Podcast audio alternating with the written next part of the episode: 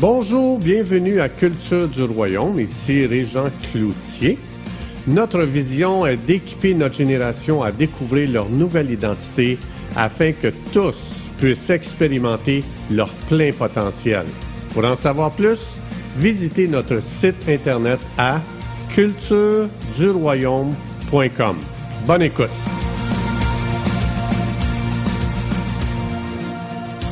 Bonjour, aujourd'hui je veux parler sur euh, le piège de la peur, donc euh, surtout dans le contexte euh, qu'on est présentement, mais ça concerne la vie de tous les jours.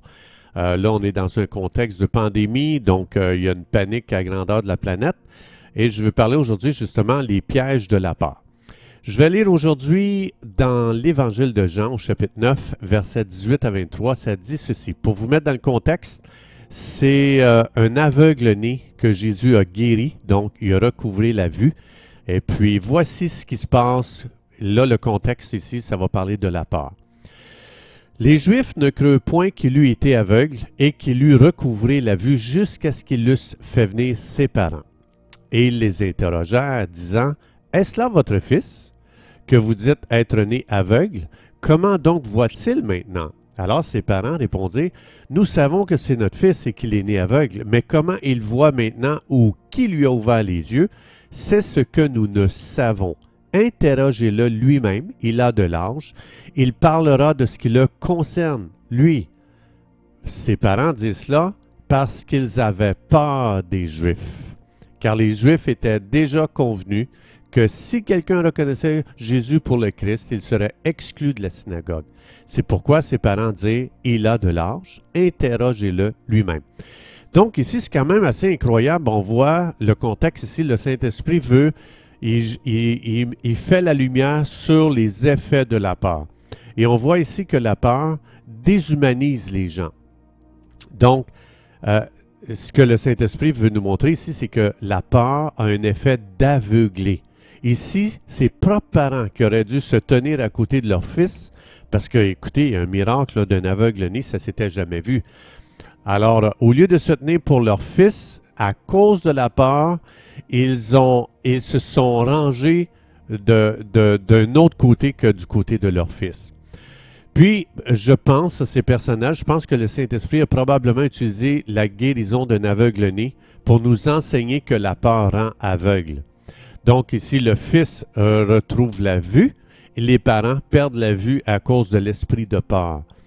Donc, euh, parce que comme euh, on voit ici, guérir un aveugle-né, c'est pas un miracle banal, là. Mais pourtant, la crainte est venue éclipser une super activité de Dieu. Donc, la crainte, il faut se souvenir dans la Bible au complet, partout, de Genèse à Apocalypse, on voit que la crainte ou la peur, c'est l'arme préférée de Satan. Qu'est-ce que ça fait présentement, la pandémie dans laquelle on est? Bien, ça répand un esprit de crainte. Alors, je veux partager avec vous un verset très important dans 2 Timothée 1,7. Ça dit que Dieu ne nous a. Ça dit Dieu ne vous donnera jamais un esprit de peur, mais le Saint-Esprit vous donne un esprit de puissance, un esprit d'amour et une pensée saine. En anglais, c'est sound mind. Donc, premièrement, le Saint-Esprit nous dit ici dans ce verset que la peur, c'est plus qu'un sentiment. Euh, ça dit ici qu'il y a un esprit qui est caché derrière la peur. Donc, c'est un esprit. Ça veut dire que si c'est un esprit, il y a un royaume derrière cet esprit qui vient alimenter la peur. Et ce royaume-là, ben, c'est le royaume des ténèbres. Donc, euh, ils ont un but très précis en faisant vivre l'humanité dans la peur. Et dans cette pandémie, quand on regarde qu'est-ce que l'esprit de peur crée ou l'esprit de crainte, trois choses sont touchées, comme on voit ici dans le verset. Ça dit, l'esprit nous a donné un esprit de puissance. Mais avez-vous remarqué que dans cette pandémie, on se sent impuissant? Donc, l'esprit de puissance est attaqué. Ensuite de ça, avez-vous remarqué, ça dit, euh, deuxième point, le Saint-Esprit nous a donné un esprit d'amour. Et c'est incroyable comment on voit un manque d'amour euh, lorsque quelqu'un fait quelque chose de contraire euh, aux, consignes, aux règles. Euh, il y a quelqu'un qui me disait que euh, juste ses trois enfants jouaient dehors en avant de leur maison. Et un des voisins a appelé la police parce qu'il ne savait pas que c'était trois frères ou trois sœurs qui étaient ensemble. Donc, euh, c'est incroyable comment les gens commencent à soupçonner un paquet de choses, puis les gens sont prêts à se stouler les uns les autres. Euh, c'est comme il n'y a, a plus ce climat de confiance puis d'honneur qu'il y a entre nous. Encore un autre témoignage, quelqu'un, euh, une femme et son, mari sont allés se promener dans la nature, puis tu ça fait tellement longtemps qu'ils n'ont pas vu de gens, ils se sont juste donné la main. cette personne-là, elle a, elle a affiché ça sur Facebook a dit C'est incroyable les centaines de messages haineux que j'ai reçus. Et vous remarquez que la pandémie attaque l'esprit d'amour?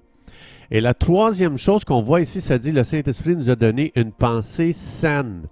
Et vous remarquez comment les gens ont de la difficulté à réfléchir dans un temps de pandémie? Plus personne pense normalement. La pensée est attaquée. La pensée saine est, attaquée. Les pensées des gens sont tourmentés et ils sont prêts à faire, à faire n'importe quoi dans, un, euh, dans une pensée tourmentée.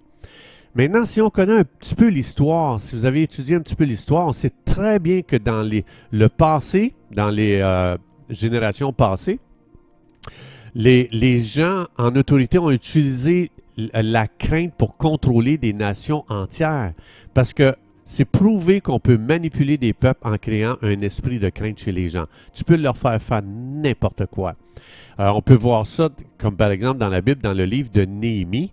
On voit que tu vas découvrir que la peur, c'était une tactique de l'ennemi qui était utilisée. C'était très puissant. Ça, ça vient paralyser l'œuvre de Dieu. Tu peux garder, parce que ici, Néhémie voulait rebâtir la muraille. Et l'ennemi cherchait à créer la crainte parmi les Juifs parce que si les, Juifs répondaient à la crainte, bien, ils ne pouvaient pas restaurer la, muraille. En ne pouvant pas restaurer la, muraille, les gens restaient dans la misère et c'était une, cible facile pour l'ennemi parce qu'il n'y avait pas de muraille, donc pas de protection. On voit ça même dans l'histoire avec Hitler, comment il a utilisé la peur pour déshumaniser les Allemands. Donc, euh, ils ont filmé euh, plein de juifs malades euh, dans des villages où est-ce qu'ils vivaient dans la pauvreté, des juifs dans une mauvaise condition. Ils ont projeté ces films-là en Allemagne et ils ont dit si on n'élimine pas la race juive, ils vont nous contaminer. Donc, ils ont fait vivre les Allemands dans la peur, puis vous savez très bien la, cruauté qui s'est répandue parmi les Allemands. Maintenant, j'ai rien contre les Allemands, je les aime, c'est mes, c'est, mes frères, mais c'est juste pour dire comment des gens peuvent utiliser la peur pour nous déshumaniser. Donc, c'est pour ça que c'est important de, réaliser pourquoi il ne faut pas vivre dans la peur, parce que ça peut devenir très dangereux. Même dans le temps de Jésus, euh, il y avait des gens qui vivaient dans le confinement perpétuel, les fameux lépreux. Euh, puis Jésus est allé vers eux, puis les a guéris, mais il les a touchés aussi, mais Hey, aujourd'hui, ce serait pas long qu'on pointe, on pointerait Jésus du doigt, on chercherait à le dénoncer puis dire, hey, il va, nous infecter, lui là, il faut, faut s'en débarrasser. Donc, euh, je veux juste expliquer ici comment la peur peut nous enlever notre liberté et ça peut nous amener à vivre vraiment d'une façon bizarre. Donc, avant de poser un geste, on devrait toujours se poser cette question. Euh, ce que je dis ou ce que je fais, est-ce que c'est motivé par la peur ou par la foi? Parce que comme on a vu, la peur a conduit les parents de l'aveugle-né sur un chemin de déshonneur. C'est impossible de répondre à la peur et que ça produise des bons fruits parce que l'esprit de crainte nourrit l'esprit du mal. Ça va, ça va vraiment causer des dommages relationnels. Donc, la crainte va toujours réduire une personne à ça va venir voler sa destinée. Euh, comme par exemple, ici, les parents, leur destinée ou leur mandat, c'était quoi? De représenter Dieu le Père ou Dieu qui est une mère pour nous. Imagine-toi combien les parents vivaient en dessous ici de leur mandat. Ils ne se sont pas rangés du côté de leur fils, ils ne se sont pas tenus pour lui. C'est pour ça que la crainte, c'est quelque chose qui, qui nous déshumanise. Là. Donc, c'est pour ça que la Bible, la consigne numéro un de la Bible, c'est ne crains pas. C'est répété encore et encore et encore dans la Bible, plus que n'importe quelle autre consigne. Donc, quand Dieu répète quelque chose encore et encore, c'est qu'il veut exposer et il veut révéler une tactique que l'ennemi va utiliser contre nous pour nous faire sortir de notre destinée et de notre appel, comme les parents de l'aveugle-né.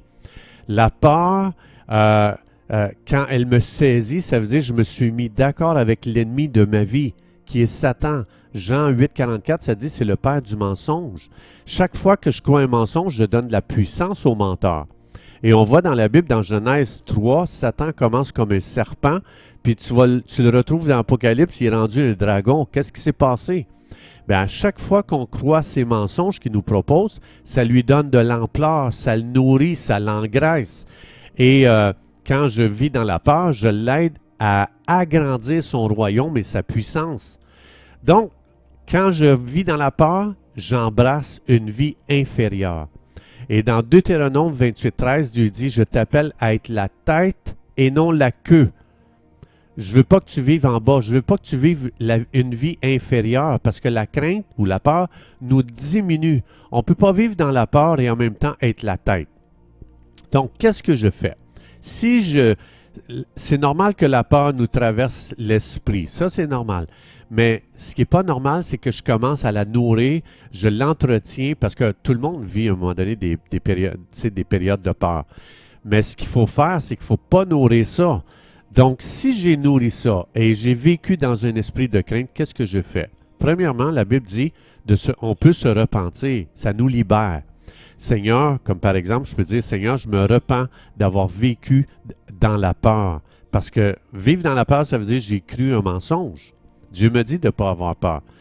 Et deuxièmement, Jésus nous a donné l'autorité sur les esprits. Comme j'ai dit tantôt, la peur, c'est plus qu'un sentiment, c'est un esprit. Alors, je peux lier l'esprit de peur. Je peux dire, esprit de peur, je te lie au nom de Jésus et je délie un esprit de puissance, d'amour et de pensée saine sur moi et ma maison. Donc, je peux dire, je déclare que je choisis de vivre dans la vérité, donc croire ce que Dieu dit et qu'est-ce que Dieu dit? De ne jamais vivre dans la peur. Et je déclare que je vais vivre selon 2 Timothée 1.7, un esprit de puissance, d'amour et de pensée saine. Chers amis, c'est tout le temps que nous avions. Merci d'avoir été des nôtres et à la prochaine.